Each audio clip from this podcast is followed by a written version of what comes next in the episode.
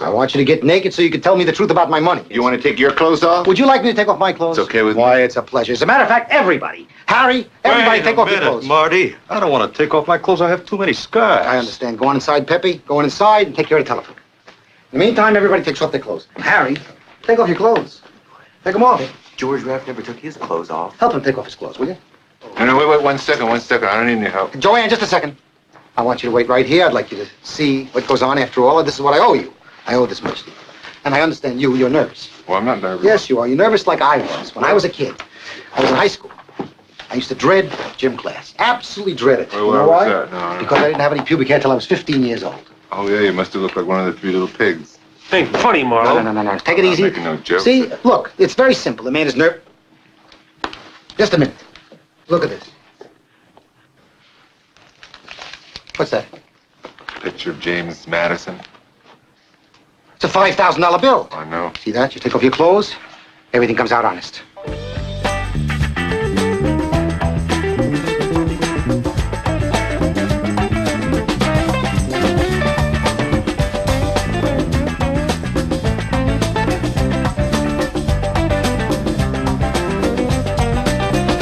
Down south, we sweat and strain. We were the prisoners of cotton. Cotton come to Harlem, we put cotton's butt.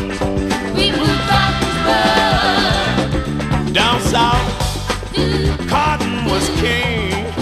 A black man's life meant not a damn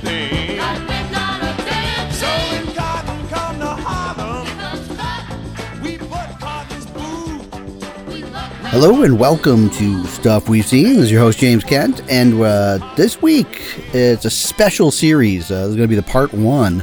Uh, Criterion uh, Channel and uh, TCM Turner Classic Movies are both focusing this month on neo noir.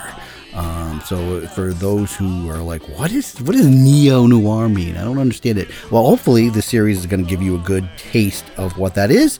Um, going to be tons of movies we're going to talk about, and it's going to be largely focused on Criterion's 26 neo noirs that they're offering uh, for the month of July, and they're and which is almost over because that would be no good because you wouldn't be able to see them. But they are also it'll it'll be through uh, August and probably September and October too. Uh, so you should have plenty of time to watch uh, these films. Uh, I've watched a ton of them, and so has uh, this week's uh, guest co-host, uh, Bill Muir, Bill from Queens.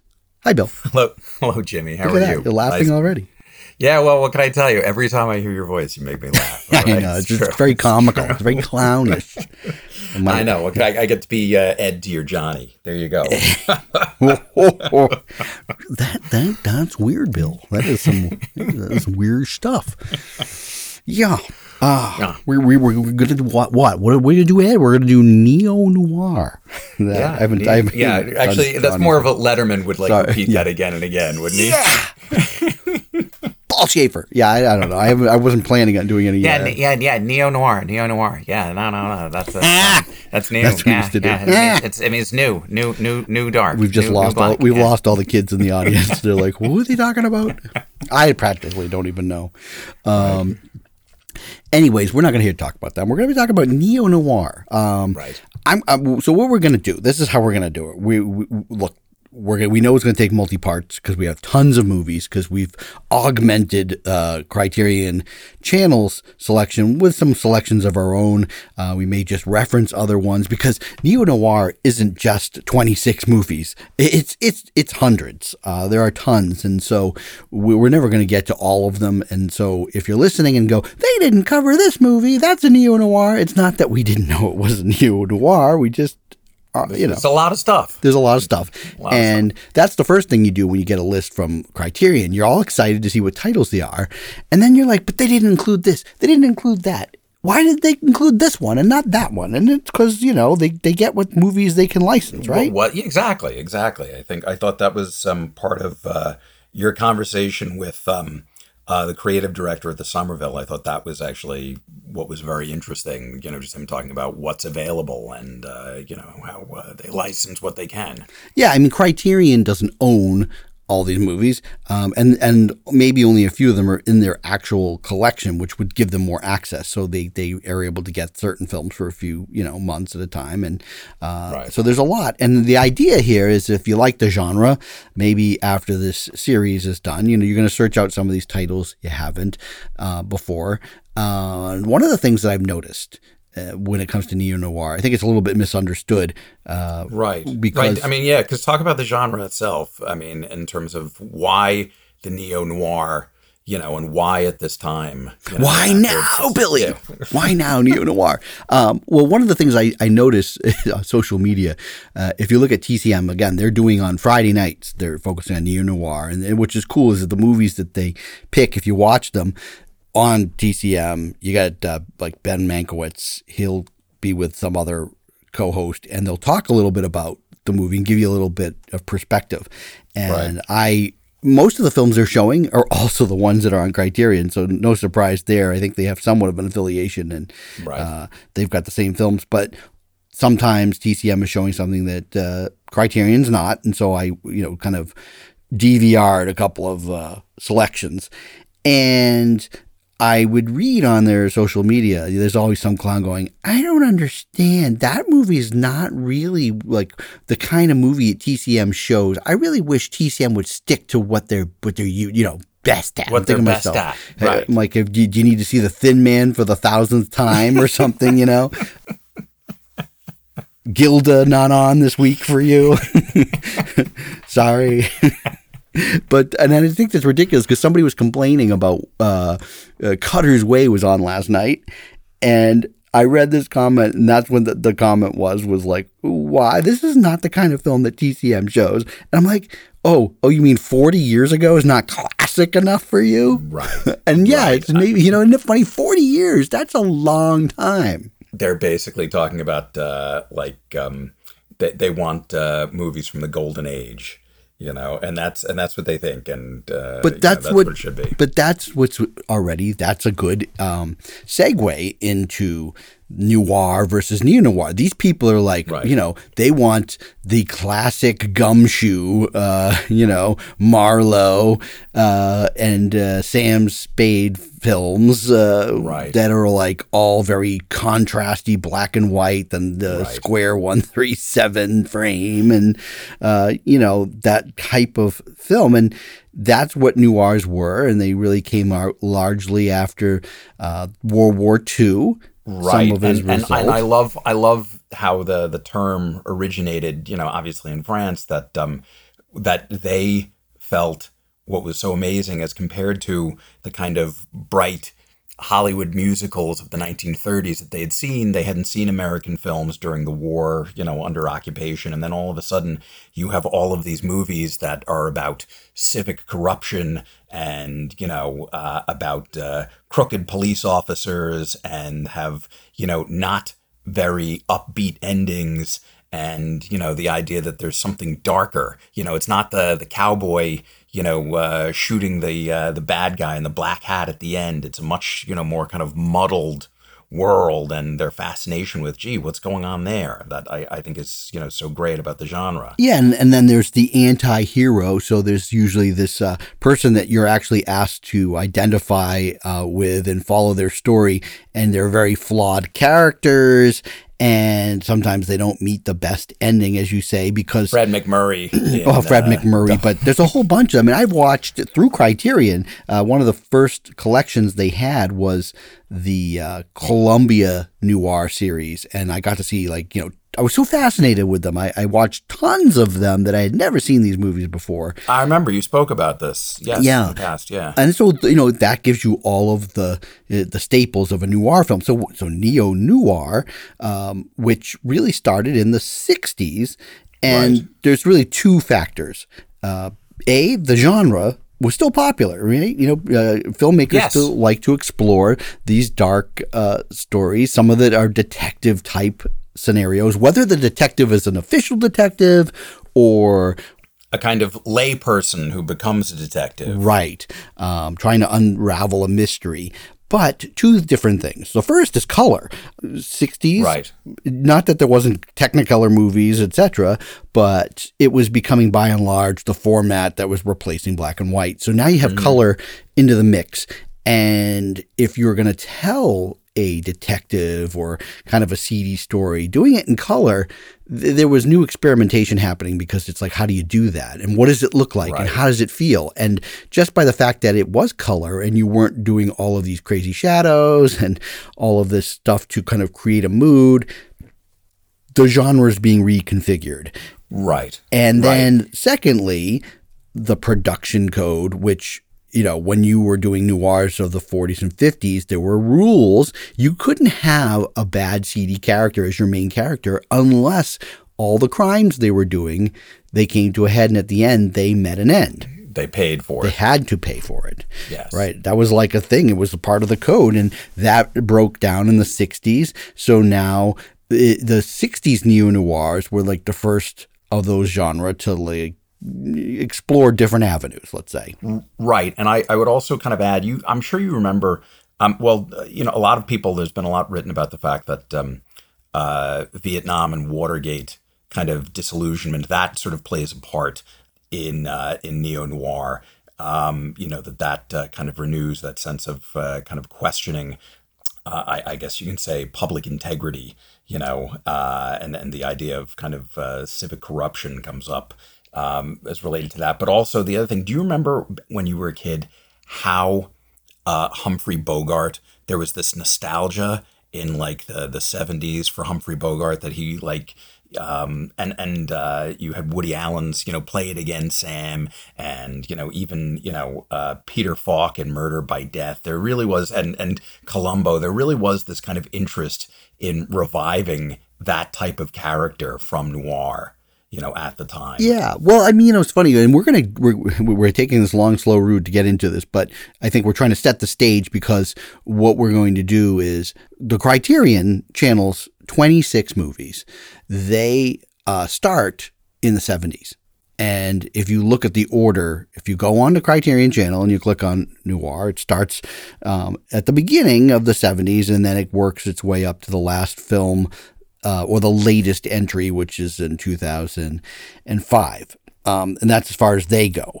And so when we start talking, we're going to start talking about the these films in the 70s. I'm going to go in order, and and then once we get into each film, it may you know we may jump in, we may talk about films that are later in the list just as they relate to these particular movies. But the things that you're saying, Bill, about the corruption, I think I think that become and the Watergate, those become very very important themes in these 70s movies. Right. Absolutely. Absolutely. Um, so, uh, shall we start at the beginning? The beginning is a very good place to start. um, yeah, hold on a second. Oh, is that you that's clicking? Yeah, yeah, Uh, yeah. what is that noise? That's a rabbit.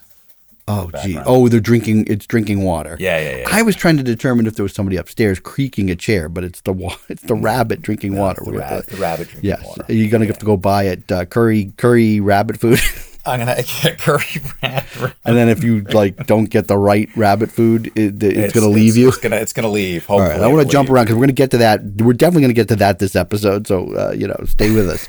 Um, okay, so first film that Criterion Channel is offering. Uh, it's actually kind of like it's like a twofer, right? They and it's it's weird. I think I think it's a weird way to start uh, neo noir. Yes. I'm, I'm gonna I'm gonna say it, it it seems a little off brand. Yeah. And and I've tried to kind of in my mind rationalize it. It makes sense, but go ahead. It's not a, a perfect fit. Well, it, well, so I think that's what's interesting is Criterion with their 26 films. They don't just come out of nowhere. And as I watched, all right, it, here's full disclosure, Bill. Uh, there are 26 movies. I, I had not seen or fully seen about seven of those movies on the list. By the time, uh, so that's that started July 1st, and it is now the 24th of July when we're taping this. I have now seen all 26 movies, and with the new watches and the rewatches, I've rewatched or seen for the first time 15 of those. I've gone through a, quite a lot, and that's not counting the extras that I've watched on my own that were not on Criterion. So I've seen probably about 20 movies in the past few weeks. It's a lot. I'm, you know, I'm not saying I'm burnt out, but uh, it's definitely a lot. And that's what Criterion does really well is it throws titles that are unexpected in their list and not ones that would immediately come to mind as a neo noir. And when you watch them, you don't necessarily go, "That's a neo noir." Uh, and the first is this Cotton Comes to Harlem movie. Um, it's By Ossie Davis. which that's fascinating, right? That he made a film. Yes. Yes. And this is an actor. Um, if you don't know who who he is, um, but he made this movie. I don't know if he did. He ever make any other features? Uh, I believe he did. I think I think he directed one or two other films, but um, this uh, this is the one that uh, is best known for. So I'd never seen this film, and so I was kind of curious to, to watch. It It was one of the first uh, films that I did a watch rewatch. Uh, was not my favorite film um, for for any different variety of reasons, um, but it's you know it's it's lumped into the black exploitation genre. It's usually often cited as like the you know kind of one of the, the cornerstones of of black exploitation cinema. Um, and, and a lot of people kind of quibble about it, but it's it's it's a very important film, obviously, in in film history for a number of reasons. But I I think it's a little silly as a film. Well, that's the thing is neo noir. It's more of a comedy in a weird way. It's a lot of things. I don't know if no, it, it has a couple of uh, noir tropes to it, which is where I guess it gets uh, gets a pass. Um, first of all, another thing. Let's take a step back here on the black exploitation. Even as a kid, I always hated that term because I always felt that the term itself was racist. Uh, unpack that a little bit, guys. I'm- I mean, yeah, yeah, you know what I mean? Like, like I would hear black exploitation already. That sound that sounded to me like an exploitation of black people by just saying the term, and I felt that what it did is it put a patina on a lot of these movies that were they were made for a black um, Audience. audience. Um, though I'm sure that there were plenty of white people that watched these movies and enjoyed them too, maybe for Yes. different reasons. Um, Right. They definitely had their own um, sort of agenda. I mean, there was definitely like one of the first times where you'd hear black people getting a chance to stick it to the man a little bit. Right. And you'd get to hear them talk back. But you'd also have these characters that sometimes I felt like they still leaned heavily you know, Superfly, Superfly standing up to the mafia, you know, and um, Cleopatra Jones coming after. Um, Well, yeah, the mafia was all the mafia and the cops were always the bad guys in the movies. Right. Um, and I guess in Cotton Comes to Harlem, there's like it's a cavalcade of bad people. Everybody is like kind of hustling everyone else in the movie, and then of course this is where I guess it has a noir staple: is there's a MacGuffin in right. the film. Uh, Um, not that- all of them. The money, the money that's been collected is missing, and and you're, you're following these two cops, Coffin and Gravedigger, who are looking for. Uh, Yeah, and the way they say gravedigger in the movie, it's terrible because it, the, it's mumbled and said real fast in a way that it's pretty clear that they're trying to say gravedigger in a way that people would think of it as something else, if you know what I'm saying. Right, Um, right, right, right. Yeah, so it's kind of shocking. Uh, it's also noted that it gave uh, audiences who didn't know the comedian, maybe it's white audiences for the first time, took a sit up and notice of Redd Foxx. And it is Yes. Yeah, said he's- that he's this at led to him getting Sanford and Son. right, Because people just thought his character was hilarious. that's right. Yeah, and he's you know he's he's the kind of comedy guy who he tends to seem to have his hands on the MacGuffin, which is this cotton, right? That everybody is chasing. Uh, that's why cotton comes to Harlem too. There's this cotton that everybody's chasing. That there's money hidden in the co- in the cotton.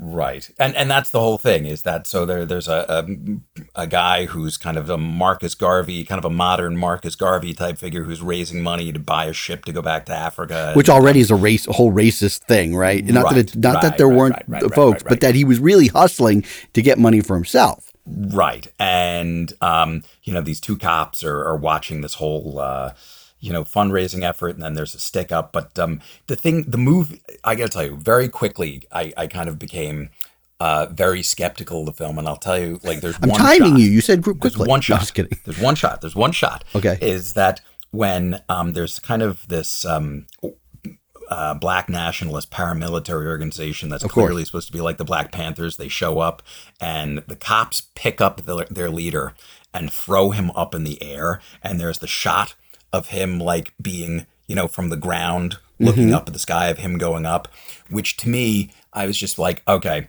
I see. This is super fuzz right now. It's like that kind of shot. Super. you know, the Terence Hill. Uh, I know the uh, movie. Yes, I do. It's a uh, Corbucci So- special. Yeah, yeah. So that's. Um, I loved it as a kid, but I couldn't quite understand why the voices didn't always match up. I didn't understand. I didn't know it was like an Italian movie that I didn't understand. But but once you have uh, a shot like that, and I even include um, you know Animal House, where like you know somebody's going flying up in the air, like you know Oh, something out of uh, you know I'm just like all right, okay. you can take your thumb out of my ass any time now, Carmichael. yeah. yeah, mortal line. Um, but uh, it, it um, you know, so basically, I um, there there's also that very famous and iconic shot where after they're chasing the um, the bale of cotton, where they they smash into a truck full of watermelons. Yeah, it, it, there's no stone left unturned. And here's the funny thing, right? And I don't know, it's not funny, but in the in the, in the haha way. But what is interesting is that this. I, I, I don't know all the behind. I mean, I'm not doing like a. I'm not writing a novel on comes to Harlem and how this all kind of put together. But you wonder, like, like if from the storytelling, etc. Where's the white person involvement in all of these shenanigans, and where's Ossie Ossie Davis in this? Or is his whole approach was they're gonna make this damn movie anyway, and I got to at least put some legitimacy to it. I, I think I think there's possibly that. I really that's the thing. I, I do know that they it was the movie was a hit and they wanted to do a sequel and he didn't want to have anything to do. I think that he like didn't like what they were planning to do with the sequel. And so he had, Was it fried chicken comes to Harlem next? I don't know. I don't know. But uh You got Viggo yeah, so he- Mortensen like driving through the town, throwing chicken out the window. Ha ha ha! Let's give it an Oscar. Freaking Green Book. God damn it. Um, but uh, but you know what? Here's what's kind of cool though, right? It- not cool. There's a couple of there's a couple of moody scenes. One is the end. There's like this thing that happens towards the end, and again, I kind of lost the thread of the story. I mean, I'm like I'm counting coins and putting them into like uh, you know coin coin wrappers while I'm watching Right. this movie. And there's this part where they go into the strip club thing, right? Towards the end. And that uh, it's just a really cool, groovy scene, man, where uh, the dancers are dancing to that song, Cotton Comes to Harlem. right. And there's like an energy and a vibe there that really, it, I don't know, it's like a mood thing. And it's very cool. And also the fact that these movies, and I think this is a, I'm, mentioning this now because that's another thing that I will notice that by and large, out of all of these neo noirs, one cool thing is, yeah, they're not high budget. And so they tend to lean on real locations. Um, so there's an authenticity that comes with the neo noir movies that gives it a grit Yes. and a look. But I personally, and I think this is why it's maybe one of my favorite genres as I'm discovering, is that I always like seeing some kind of realism in cinema. And so as hokey as Cotton Comes to Harlem is, it's all shot on the streets of Harlem. Yes, and and that's you're bringing me around to one of the things in the very beginning is um, you know the the whole car chase um, in terms of geographically, and this is I'm going to sound like my dad, and it's like like makes no sense because they're on the east side, they're on the west side, they're moving up down. You know, Right. there's no continuity really in terms of that, and you know I'm figuring that um, you know that that wasn't so much the concern, but the locations, I got to tell you, and I, I remember I said this before about the Hot Rock, the Robert um, Yeah, yeah, yeah. Movie, is that I could just you know sit and watch that footage on a on a loop because it just reminds me of uh, New York in the '70s when I was a kid. Now I'm going to do a mention, right, before we get into the next film, which really does tie into Cotton Comes to Harlem in many ways, um, but is is way more of a neo noir than Cotton Comes to Harlem is. Um, but before we get to that, just because I'm going in chronological order, uh, I'm going to do a shout out that uh, the Brits were getting into neo noir in a different way, and one of my favorite uh, neo noir films of all time is Get Carter and Yes. that was 1971. So I wanted to mention it, but, but you know we're sticking as close as we can to Criterion. But anytime I get a film that's kind of sandwiched in these years, so we see what else was going on, uh, that is still a great film. If you've never seen it, I think it's one of Michael Caine's uh, best performances, and he's Yes. just so freaking cool, cold, calm, and collected. Yeah, it's um it's a great film. Um it's still, you know, uh, I I think what's so interesting about it is how hard bitten it is and how kind of cynical and that's it it has that kind of bleakness that we associate with noir. And it's um I think it's one of the best gangster films. And it's it's kind of interesting you know again how um, we talk about noir but there's this kind of overlap between the detective between the gangster you know this whole idea of like the seedy underbelly of society and how he you know um, michael caine you know goes back to his hometown and you know uh, you know kind of sees all of the the kind of um, uh, corruption and, and filth that's kind of taking place and and um, uh, and how he's knee deep in it. It's just very very uh, great film. Well, he's working for the high class London uh, gangsters, and then he goes Right. up north into the CDs. But uh, and it also has a very noir conclusion to the movie. Um, Yes. you know, Yes. a neo noir conclusion, I would say. Right. And I, uh, but Caine's performance is just incredible. And the thing that's so great about this film is if you watch it with um, the remake, Ugh. you know, you've you ever seen the remake with Sylvester Stallone? I have only watched a few parts. I'll be honest.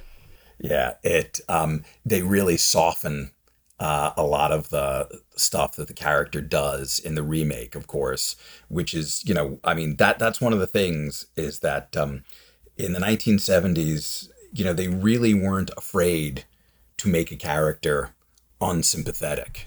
Oh yeah, he's very unsympathetic. yet, yet his mission, right? That's the whole idea about the anti-hero, righteous. right? He has a righteous mission to get down to the truth. Meanwhile, there's some some awful things that go on, and uh, that my my favorite part of Get Carter. I, I'm trying not to spoil things for anybody that's like, hmm, that Get Carter, I should check it out. Uh, is that if you're I re- think I know what you're gonna say. well, um, um, films like this are great to, to rewatch after you've gone through the whole journey because then you pick up on a lot of things that I mean, it's a pretty dense plot with a lot of characters, very thick accents, and I, I'll be honest, I loved it the first time I watched it. However, uh, when you watch it more and more. It just gets more layered because you really start to see the relationships and you pick up things you just didn't pick up the first time around.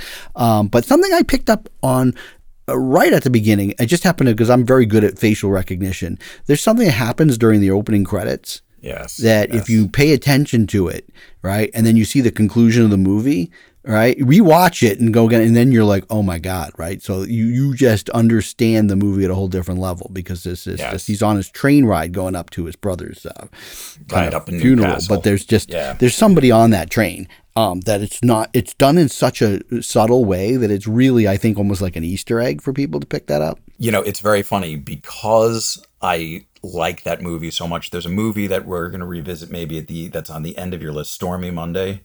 Oh, it's not on my list, but Mike. Oh, Mike Figgis did Stormy Monday. Did Stormy Monday? Yeah, yeah, with Melanie Griffith and uh, Sean Bean and Sting. Yeah. No, but that's okay. See, this is what this is one of the rules I've set up is that we can always reference any movie from any time that helps make a case or related to. So we're allowed to well, bring in other that's titles. that's that's the thing about uh, Stormy Monday is that it very clearly he's making a link with Get Carter.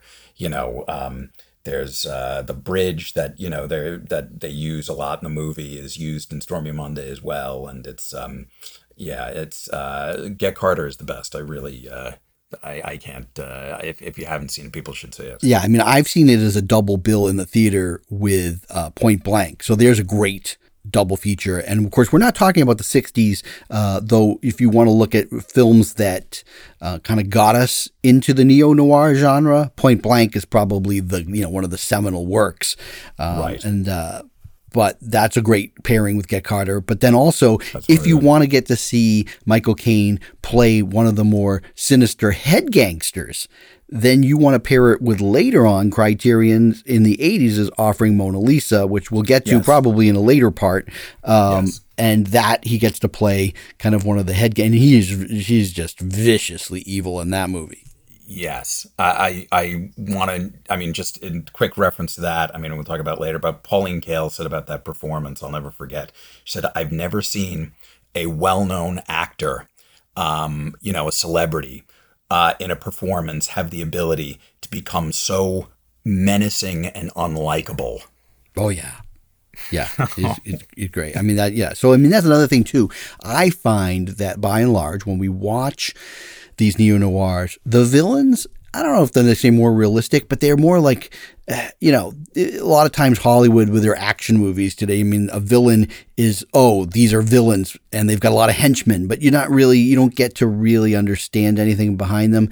In these no, it's, movies, it's kind of like it's kind of like you know Batman TV show with the henchmen. Kind Exactly. You know, right. They don't have as many f- flashy costumes, but here they're more lived in real people that are also bad. And they kind of know that they're bad, that they're in the business of being bad. And I think that's where we get into um, a film that is a rewatch for me. But I enjoyed it a lot more the second time, only because I was focused on it with a new lens. That's what Criterion does with these: is that you take a movie like Across 110th Street, which was from 1972, and it's right into this blaxploitation and it was always framed that way for me like oh i got to see this film that tarantino used the song for in uh, and Jackie Brown, in jackie brown.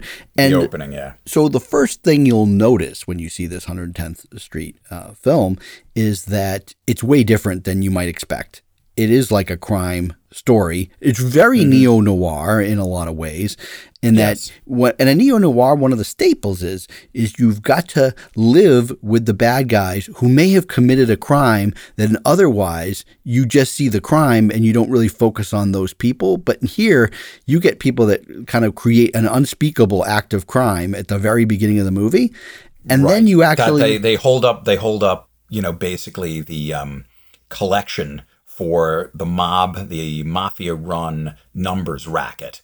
And they come in and they hold it up dressed as cops and they have to kill mobsters and they have to kill cops getting out of it. Yes. And uh, so then they have mobsters and cops coming after them. Yeah, and of course it's it's creating um well there's like tension there's like a peace um a partnership and a tension with the New York police, the downtown Italian white mafia and the Harlem black mafia who all take a piece of this pie but it's up in Harlem, and these guys rip them off, but they kill a whole bunch of people. It's a pretty violent, uh, you know, shootout at the beginning of the film. But then, unlike most films where maybe you would focus on the cops and the, the mobsters going after these guys, but you wouldn't actually, the guys become kind of nameless and it would be whether or not, like the mystery is whether they're going to find them. This film, like a lot of great noir movies or neo noir, they flip the script because you actually spend some time on the journey of these guys trying to see if they can outlive the next couple of days. Right, and and it's it's very well done in terms of um, you know as uh, kind of a, a running man type movie. You know, the idea of them being on the run and and sort of following. You know, then again, also uh, the people who are after them, the mafia guys and everything. And I, I, when we we spoke about this a little bit before, and what you said you really liked was that how the mobsters felt very real to you. Well, they, they I mean, just the way, like, like the, you know, sometimes with the fact that these movies didn't have a big budget, right? Sometimes people weren't dressed in like a costume designer's outfit for these people. These are kind of like you get a slice of what did things look like in 1972. And if you've ever seen pictures of uh, New York Mafia in the early 70s and the way that they were dressed with the way that their jackets, their suit jackets and their ties and their hair and their sideburns, that's what these guys look like. And I thought that was very authentic. I'm not sure if this is exactly as authentic of the lower part of Harlem looked like or not. Though, like, I like, you know, the police uniforms were the way the police uniforms looked. And one of the first things that, again, will surprise you and it surprised me when I watched it the first time, and then it would surprise me again, is the Bobby Womack song across 110th Street. The version that you hear in the movie is not the version you'd hear in, in Jackie Brown. Right. That's like maybe like a, a radio release version in Jackie Brown, and this is a totally different version. Yeah, it's more low key. Yeah, it doesn't have that slow burn, moody sound that the Jackie Brown version has. It's a little bit sped up, a little bit more street, a little bit more energy. And again, another thing that's really cool about this film is the fact that it's all shot on locations. I don't think there's any sets in the film. And No. there was, and I don't remember the name of the camera, but I read about this was because I had I had to understand like what was you know why did this have such a raw look? And you had mentioned in a text that you said you were always fascinated by the look, and this is why. I, I was sort of obsessed with the look of the movie for because I mean it just feels so gritty and so real. Even when the movie kind of you know you have Anthony Quinn in it overacting and yeah, I don't think I don't. I, what? tr- Truthfully, I'm not sure. Correct me if I'm wrong. You'd have to do your film history. I'm not sure that there's not a movie that Anthony Quinn didn't overact in. He's a ham. Like that guy, you know, hand him the jambone award because, uh, yeah, like you ever see him in his later movies? Holy crap! Oh yeah, oh Uh, yeah, yeah, yeah, but yeah, uh, yeah, he's very overacting. Oh my god. But even even when he's oh, I'm still the movie has a quality to it that feels super real. Because Yes. the look of it, because the locations, because of um, the grain, because of the depth of field. So, what were you going to say about the camera? Because now you, I'm totally Okay, so here's the deal. One of the things that prevented a lot of on location shooting before and shooting in real locations and why they had to do things on soundstage is because the cameras are so big and they were so loud and noisy, you needed a lot of control so that you wouldn't hear I mean, you know, look the fact is Right. you'd hear the, the the the clicking of the camera on the you know the film and it was very hard uh, in those days. They had developed a new 35, I think it was an Aries camera that was very light, very small, and very quiet. And that was one of the very first movies to use it. And it allowed them to shoot with low light and in these like tiny uh, apartment dwellings and every place. And so they suddenly had this freedom to shoot all sorts of angles and, and ways and in stairwells and all this stuff they just couldn't shoot before. And so by doing it, it's kind of that off the hip. It has this almost verite look. It's it's it feels when you shoot in real locations and the people look real and the lighting it, it it somehow tricks the brain into thinking this is somehow like a documentary and it's Yes. real versus like a story that Hollywood created. Right. And you know, that's that's the thing is that um, you know, how everything plays out maybe isn't as successful. I, I'm talking about in terms of the script. Yeah. You know, in terms of the way and um you know, and, and we spoke about the ending. I don't want to give anything away. Um, I think, you know, the the conclusion um, may be a little forced, cheesy, however you want to put it. But I think, though, at the same time, the look of the film and um, some of the performances uh, is just uh, absolutely um, terrific. You know, more of the more of the supporting performances. Well, you know, you and I are bet definitely uh, Yaphet Kotto guys, yes, and so that adds to it because he's just he's kind of cool, right? incredible. I think he had to go right from that set. I'm not. I'm not kidding. I think it was like one of these things where he had to go right from that set to the set, like fly overseas for the James Bond movie. James he got, he got that. He got that role as he was finishing up this film. Right. Right. And it's it's a very, you know, it's it's um uh, a very interesting performance because he, you know, Yaphet Kotto does have this sort of great ability to kind of explode into kind of anger and here it's kind of like righteous anger at times. But where Yaphet Kotto is really great is when he's just kind of being cool and not perf- like almost kind of underplaying and it's a very interesting contrast between him and Anthony Quinn who's like over the top through most Yeah, of the movie. and he's this. He's the chiseled cop that's on the verge of retirement. right. you know, Anthony Quinn, he's supposed to be this guy in retirement. And, you know, it's almost like the one last case, but he's having that case taken away from him because instead of the cops running the streets in Harlem, um, the, the cops, higher ups, were trying to let Harlem be policed by people of color.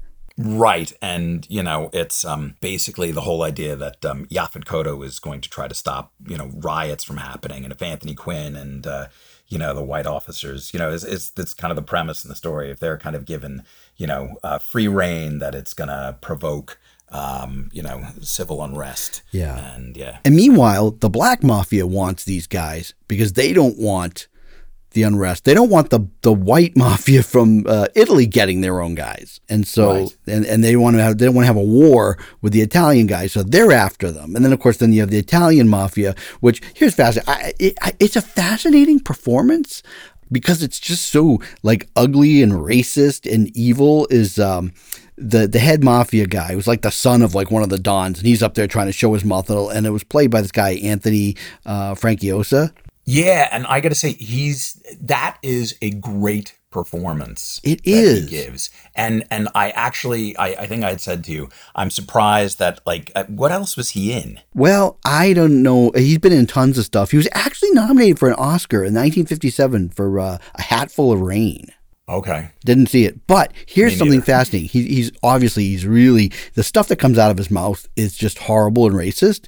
But in real life, he was a fervent civil rights activist, and he and Brando and Newman went down to Alabama in 1963 for uh, a were Freedom Riders? desegregation drive. Yeah, so Right. it's interesting, but uh, again, it's not a film that I would normally think of as a neo noir, but in fact, it really is. Yeah, and I think it's very good of them to put that in. I'm, I was, you know, I'm, I'm glad that I was able to uh, watch it again. Yeah, but there's some films, and I'm just this is where I'm mentioning is that you know if you were if they were looking to say, hey, let's look um, from an uh, African American perspective of like neo noir and fine stuff. Now, again, I don't know what they could or could not get, but I think an interesting film that might have been uh, something that they could have added was 1997's Devil in a Blue Dress or 1996. Yes. I'm not sure which the, the year it is, but that's uh, not only a film that it's it's in that you know post World War II noir film setting, but it's actually um, a whole black community, and it really involves in like kind of the struggles that uh, African Americans were having in Los Angeles at the time, post World War II, and Right. you have a very um, anti-hero setup of um, Denzel Washington's character Yes. it's not one of my favorite movies, but I think it's just it's a very interesting movie that kind of would have been a great addition. Yes. No, that that definitely would have been uh, uh, one to add. And it was also directed by an African American director, uh, Carl Franklin. right. Right. But uh, so that would have been, I think, an interesting contrast than to picking two films that were really from this uh, blaxploitation genre. Certainly better than, like I said, Or Shaft. To be honest, Shaft. Because if you think about it, if you're going to go with that, because it is the private eye, you know, really is kind of the at the start of noir. I mean, most people when they talk about noir, you know, the first film that they talk about as being, you know, kind of uh, in kind of the canon of noir is uh, Maltese Falcon. this is one of the things that when you're deciding to do a noir story, this is what gets tricky from the 70s on up is this notion of the detective, right? I mean, with technology and stuff, I don't think detectives, i i you know, you, one thing you notice in these detective movies, you never actually see any of them get paid money. Sometimes money is talked about, but I'm like, you always wonder how these people live because how how how much money can you really make? It seems like for these cases. Um, and the question is, is that I think that as a kid, I always thought, oh, there must be these detective agencies detecting and doing stuff. But I don't think that today, I don't say that, you know, the private investigators, they do exist in, in companies, but I think it's more of like uh, Max and Nev doing catfish detection than it is with real detectives. But, um, that could be interesting, right? As you get like two people that like, you know, specialize in catfishing stories and it turns into a whole thing. So we we're going to write that one, Billy. But uh, you know, when Okay. we but but when we talk about okay, 1970s, and we want to look at the traditional detective and gumshoe, and how do we reinvent a character that everybody knows, um, and especially like older generations, right? In 1973, were very familiar with um, your classic Philip Marlowe, and stuck in the stuck in the the the thought that oh, a Philip Marlowe can only be a Humphrey Bogart, right? Right. But along comes Robert Altman and his screenwriter Leigh Brackett, and you have this movie, The Long Goodbye. Yes. Uh, a masterpiece. It is out a masterpiece. masterpiece. However, it's like anything, you got to know what you're getting into. And the problem is that with a lot of these noir movies, we may love them today and look at them differently. But one staple is a lot of them were box office bombs at the time. Not everyone, but a lot of them were not huge, huge monster smashes. And a lot of them at first pass, critics were iffy to negative to it. And The Long Goodbye was one of those films that originally was a disaster. For critics hated it, and then some, of course, liked it, but it didn't matter. Uh, audiences stayed away, and it's partly because it has different things on its mind than being like some action detective movie. Right. Uh, I mean, the, the because the atmosphere is so much uh, a star of the film, really kind of capturing a, a, vibe, if you will. Yes. You know, Southern California in the early 70s. Um, and I, I just got to say, you know, what is so interesting when you talk about kind of the alchemy of like what makes a movie work or not and why should you know you think about you look at the ingredients of this. So robert altman obviously a great director leigh brackett who i could go on and on and on about in terms of you know just what a, a talented writer you know um, brought in to write the script. The last thing she wrote was um, uh, Empire Strikes Back, and the first uh, job she ever had was writing The Big Sleep with William Faulkner you know, a noir movie and um, working on the screenplay. And, you know, she wrote Hatari, a safari movie for Howard Hawks with John Wayne. Yes. So you have her, this kind of great, great, great screenwriter. Vilmos Zsigmond, you know, you have all these, you know, as the cinematographer, you have all of these amazing elements. Uh, the score um, is, uh, is it Williams does the score? John Williams, yes. Yes, yeah, yeah. So, I mean, you have all these sort of great things. And then you throw into it, it's a private eye movie with who? Oh, Elliott Elliott, Gould. Gould. And you and you you're kind of like when if you were to look at that on paper, you're like, what the? Because we spoke about Elliott Gould before, and I got to tell you, I I always found him kind of goofy and you know kind of I, I wasn't always didn't think he was you know as funny and sometimes i could find him like a little bit irritating but like you know his performances with altman are incredible. And this performance really makes the film in so many ways his i mean just how loose and how free he is and how he's not as as you kind of said he's a different kind of marlowe Well, yeah. So one of the things that uh, was said at the time, and it is, it's kind of funny, is that they imagine it as kind of like almost it, it- they could call the story Rip Van Marlowe, as if Marlowe went to sleep in like early 50s and woke up 20 years later. And it was suddenly the 70s because he's he he is the ultimate fish out of water. He's a fish out of water for Los Angeles, and so Right. everything that goes around him is this contemporary Los Angeles, and it's kind of treated almost the way uh, Woody Allen treated Los Angeles in in Annie, Annie Hall. Hall, right? I mean, you know, you've got these these like four, I guess maybe wannabe actresses that live across the way from Elliott Gould, and they're always doing yoga or you know some kind of meditation. yeah, go get us some brownies, please? yes. And so his character, he's oh, he's got a uniform. He's got this uh, raggedy black suit that he always wears, and he's constantly uh, smoking a camel. And nobody else in the entire movie smokes. He's the only one who smokes in the, the film, and he's constantly smoking and also lighting matches with matches that don't even exist anymore, the kind that you can actually strike anywhere. The, the hurricane match. Yeah, I don't think they even existed back in 1973. Um, so he's definitely, you know, this fish out of time, and everything about the movie is is different and, Right. and incredible. And you know, you mentioned Vilo Sigmund, and honestly, or Vilmos Sigmund, I always get his name wrong, but the cinematography, which he made famous with Robert Altman, and then of course filmmakers wanted him to continually do it, but it was a very expensive process. It's this flashing thing where you pre-flash a little bit of light onto the entire film, the negative, before you even shoot. And it does some interesting things. And so to me, one of the things that's amazing about this movie, I think it's one of the one of my favorite examples of a color film. Uh, The cinematography is incredible. Not showy in a sense, but it's incredible. And we talked about at the beginning when noir versus neo noir and how black and white and how, you know, the shadows and how it played. Well, this is the first like color film that said, hey, we, we can do something different here. Because the color palette you're talking about is sort of restricted a bit. Well, okay, so there's bit- some stuff that happens is that the way he plays, uh, I say he is V- Vilmos, is that the shadow movies and shadows, right? That noir, everything that's like dark or sinister, like there'd always be characters in shadows. But here, because he flashes everything, you have an interesting thing where interiors, dark interiors, are actually have a little bit of light. The shadow part are this little auburn brown, and you actually see people in the shadows.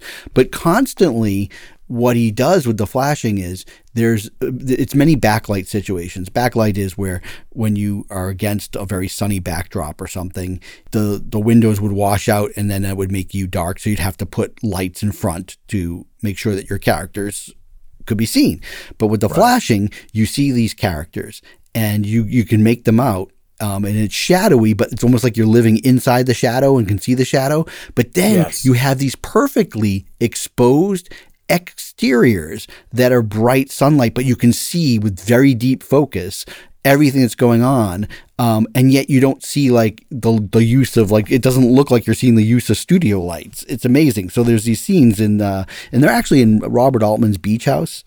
Oh wow, I didn't know that. Yeah, so Malibu Colony is a real place, and basically, you know, for budget, uh, Robert Altman used his own house for the scenes with Nina Van Pallandt yes, and uh, and Sterling and Hayden. Sterling Hayden. Hey, Marlboro. um, who, by the way, Marlboro! he was drunk and stoned through every shot, and he couldn't remember any of his lines. But Altman loved what he did, so almost everything that came out of Sterling Hayden's mouth. Sterling Hayden's performance is incredible. It's it's actually, I mean, that's uh, a friend of mine. We always used to be like, Marlboro. Hey, it's the Marlboro man. Come in here, Marlboro. You want to have a drink with me? Yeah, we're gonna have a good old fashioned drinking session. Me and my my girlfriend uh, Marlboro. Yeah, and then they're sitting there and they're drinking whatever that stuff is. I don't know. It was a- Aquavit. yeah, I don't know what it is. Caraway seed, Yeah, caraway and he's like, you can see- in a blo- in a block of ice. That's so great. I mean, that like that that is so amazing. Again, with the cinematography, like it's you look at it and you don't think about it, and then you're thinking about it, going, "How could you even shoot? How does that even work?" Because you don't see it in movies because it's so hard, and the night stuff just looks like you're out on the street at night. And how could you be shooting this with the low light? It's so incredible Yes. The story is actually very simple and it's almost right there. I mean, it's the idea whether or not this guy who shows up, you know, could he possibly have murdered his wife? Did he kill himself? And so Marlowe is, you know, off there. Yet, Or or is he, you know, somehow like, you know, did uh, you know, a bunch of gangsters somehow do you're, it's sort of like who's the bad guy? Right. Who, you know, is sort of what you're looking for. That's it's the idea, Of, you know, that's so interesting is the idea somebody has done, you know, something wrong. Who's the one who did it? but yet the clues, right, for anybody. And again, this is why a movie like this is really great to rewatch because Yes. the, the movie almost makes no bones about the fact that at the very least, this guy killed his wife, right? And you know that because the very first scene you see is this guy and he's pulling out of, um, Terry Lennox. Terry Lennox, and he's pulling out of where he lived, uh, which also plays a role because this Malibu colony place where also uh, Marlboro lives, and uh, he's got a big, huge scratch across his face. Right. Yes. Which they don't really get into, but it's interesting because then it's juxtaposed where you go into Elliott Gould's apartment and he's woken up by his cat who scratches him in the face That's right. and there's huge big scratch marks on the wall. and so you just have to think. So the cat who disappears, much like Terry Lennox, is he's they're sort of like you know he he, he substitutes as as this Terry Lennox, and there's a whole thing where Terry Lennox is supposed to be a good friend of Marlowe's, just like the cat's supposed to be, and Yes. there's a betrayal there, just the way there's a betrayal that the cat wants a certain brand of cat food. And Yes. Marlowe has to go out, and in like the first 15, 20 minutes, there's not even any plot. It's all about him going to try to get this cat food, much like right and, and and that's the thing that kind of atmosphere of like you know you have to take a long drive to you know an open all night supermarket which you know think about you know i mean that is very kind of like california of the 1970s Well, but also it's a whole setup there, right? So if you think about, he's going to get he's going to get stuff for his cat. The Big Lebowski at the beginning is going to Uh, get absolute- I milk, milk say for that his uh, for his drink, His and he, black first drink and then when he comes back to his house, something happens, right? Those guys Right. grab him and take his rug and, or pee on his rug, and then in the long goodbye, right? You know, his cat uh, rebuffs. Like it's, it's so great. Elliott Gould goes to these great lengths because they, they're out of Coury cat food, whatever that is. Coury brand cat Yeah, food. and so. So he gets this other brand. The guy's like, "Oh, they're all the same." But but like Elliott Gould goes to these lengths of like locking the cat out of the room while he switches the brands, and then he pretends talking to the cat as if he's a real, you know, person. Oh, I got you your food. He drops it in, and the oh, cat, what am I doing? I left the cat out in the, out of the kitchen. Oh, here you go. and then the cat's looking at him and it does not want that food and walks away. And so he's been betrayed by his friend Philip Marlowe. Um, and then, of course, the location of where uh, Philip Marlowe lives is this really famous place in the Yeah, it's beautiful. Hollywood Hills behind the Hollywood Bowl. And it features this awesome elevator tower, so you don't have to walk Yes. up to it.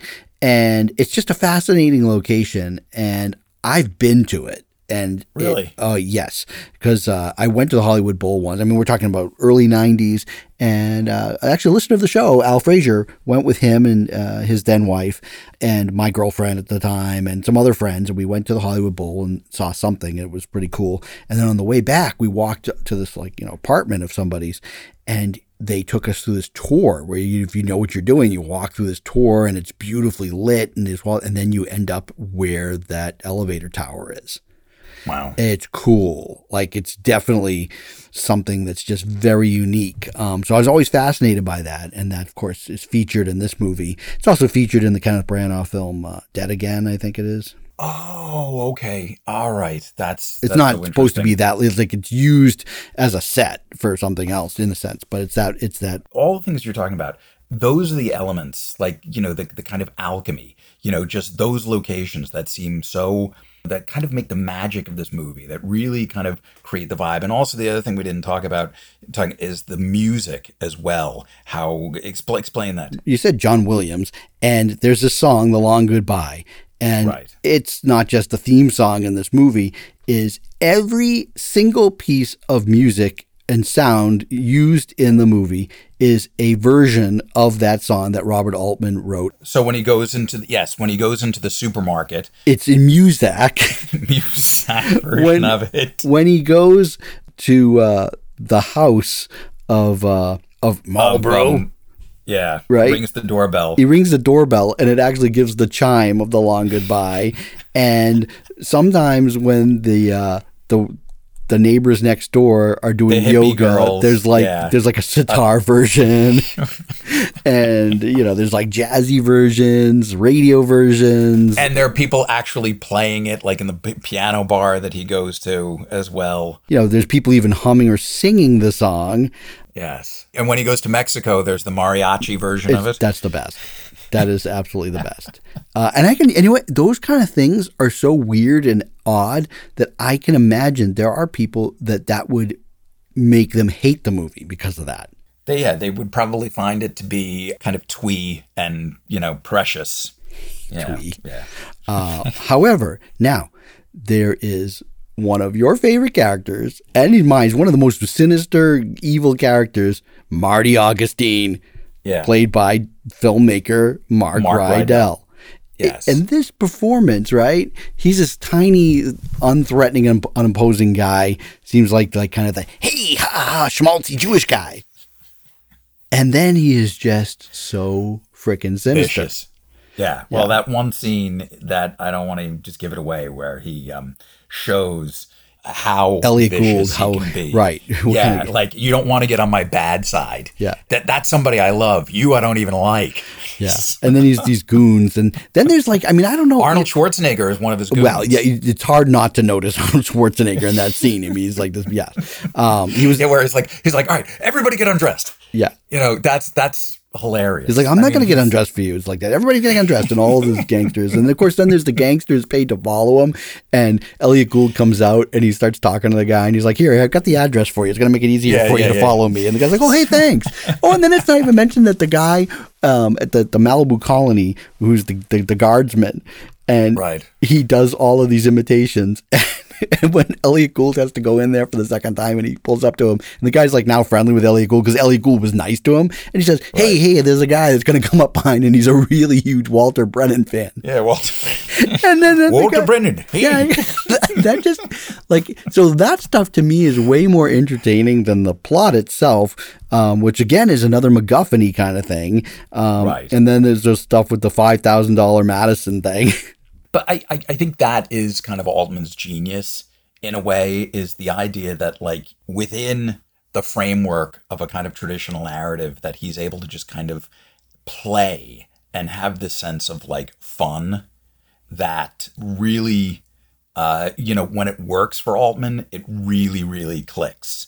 You know there are times where it falls definitely falls flat and doesn't work and you're kind of like why am i watching this? This isn't really you know so compelling or interesting. But when you know you really kind of and, and part of it i think is the audience really needs to respond and get what's happening you know and it, it works here. Yeah, um, and of course, you know, again, we as as film watchers, we didn't really have like a same devotion to Humphrey Bogart as Marlowe, so we didn't look at it as much as a sacrilege that Elliott Gould's Marlowe was so different than anybody that might have been like, oh, they're going to do a new Marlowe movie. Let's go watch it. It's the guy that did MASH. It's going to be very serious and. Uh, which is why you can see this film as such a big influence on Lebowski. Oh yes, and many other Yes. uh, films. Yeah, yeah, but yeah, yeah, because it's kind of like it's a journey, and it, that's another thing about this neo noir, the detective angle, and coming up with like, you know, who did it and surprise endings and all that. It those, those aren't necessarily as important. Not in all of them, but just in some of them, it's more of this journey and character study Right. than it is about anything else. And uh, like I said, it's just a journey that I enjoy taking.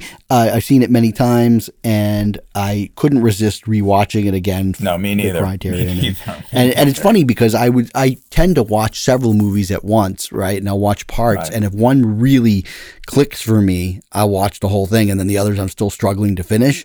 Mm-hmm. And The Long Goodbye was started by me much uh, later than some of these other films I was watching, but like I raced through that because it's so good.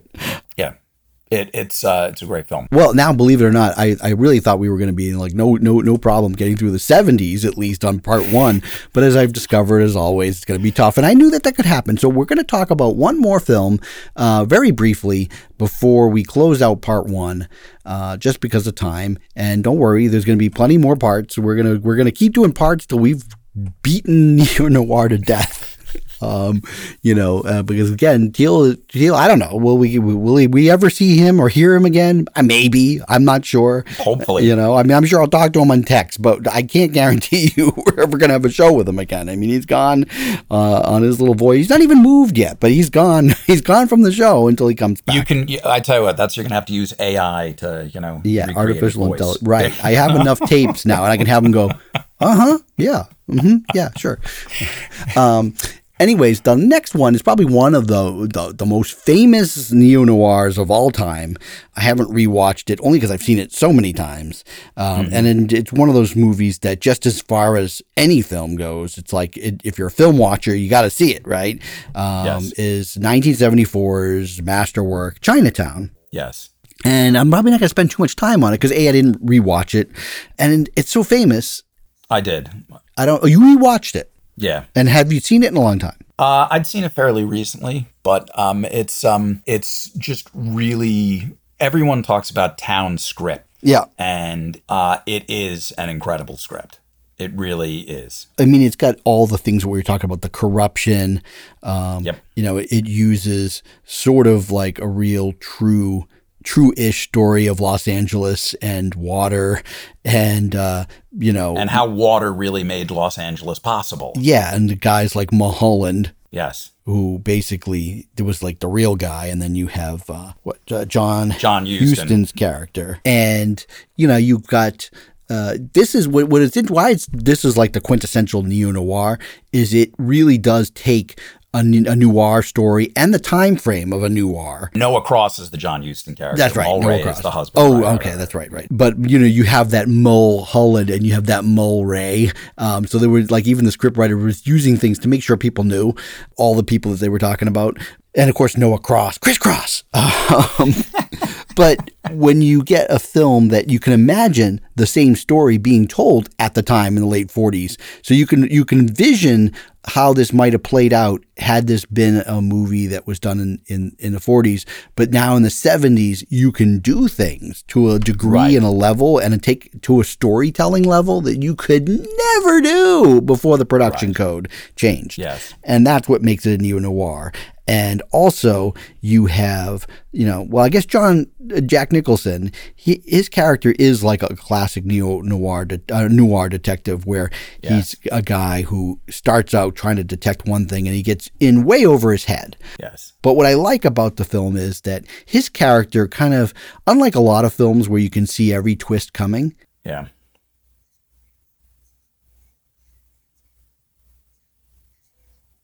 Right. You know? Right. No, we, I mean that's the thing is that we're over our heads for much of the movie is that you know you're trying to piece together different elements. You know what's with the water. You know, and he keeps it's this kind of preoccupation with uh, the water just keeps coming up again and again and again. You know, you're trying to kind of understand, you know, the the thread of all these different elements. The title of the film, what's so interesting, you know, again, Chinatown, and you know, that it's the idea something happened in his past. He used to be a police officer. Um, you get the sense that you know, I think your bunny is writing a novel back there. Scene one Bill and Jim talk about Chinatown. Top, top, top, top, top. Or either that, or he's like he's like uh, tapping on in the water bottle an SOS code. Help me, James. Please help me. I am living in hell. Bill from Queens cannot be trusted. I hear you, Bunny. I'm uh, calling the cops right now. Sorry. Go on. okay. But um, I, I just think that again, uh, the the whole thing that's so also so interesting about it is the idea of his his backstory and how much we we don't really know. Just kind of the sense that um, you know that we we're kind of meant to guess or kind of you know figure out what happened in his backstory. That you know, as he says, you know, there was someone I was trying to help and I ended up making it worse. And the idea that Chinatown you know, there's only the ending of the film that takes place in Chinatown and, you know, sort of what it represents as kind of like corruption and, uh, you know, um, the idea of that, um, you know, um, all the people with kind of political power and, you know, uh, are able to kind of do what they want. And it's, it's a really great ending to the film also, which Towne didn't want. You Oh, know, yeah? Towne Towne oh yeah that's that's the thing is that Towne wanted a happy ending Oh. for the story and um you know we'll bring up the uh 800 pound gorilla we're not mentioning polanski you know who directed it Was Roman he 800 Polanski. pounds? I'm sorry. Well, no, it's okay. See, see it's okay because here's the question: before he, you know, took a teenage girl and uh, raped her in Jack Nicholson's house, um, yeah this was before that. So, like, are you allowed to like watch a Polanski movie from pre that? Is that is that I, like? I, is that, I've is that watched okay? I've watched post yeah, I know, but I'm just saying for today's too. youngsters, can they handle Yeah, it? yeah, yeah, I, yeah. I think I- that that would be not a good thing to miss a movie like Chinatown over that. But Right, I, I absolutely agree. And and the thing is, what happened was um, when they were working on the script, Polanski wanted a much darker ending than Towne wanted, and they got into a big argument about it. And what Polanski apparently said was uh, he made reference to Sharon Tate, his wife, who was murdered by the Manson family, and said um, and said uh, that's reality. Uh, a, a darker ending to the film. did uh, Polanski uh, pull a knife on uh, Townsend, rip his nose, goes, "You nosy little kitty cat"? I love that part too. is a- it is it is a great performance that he gives in it. You know, with uh, with that guy and his his accent, you know, makes him all the more sinister. And then in this movie and in Across 110th Street, you have performances by Burt Young.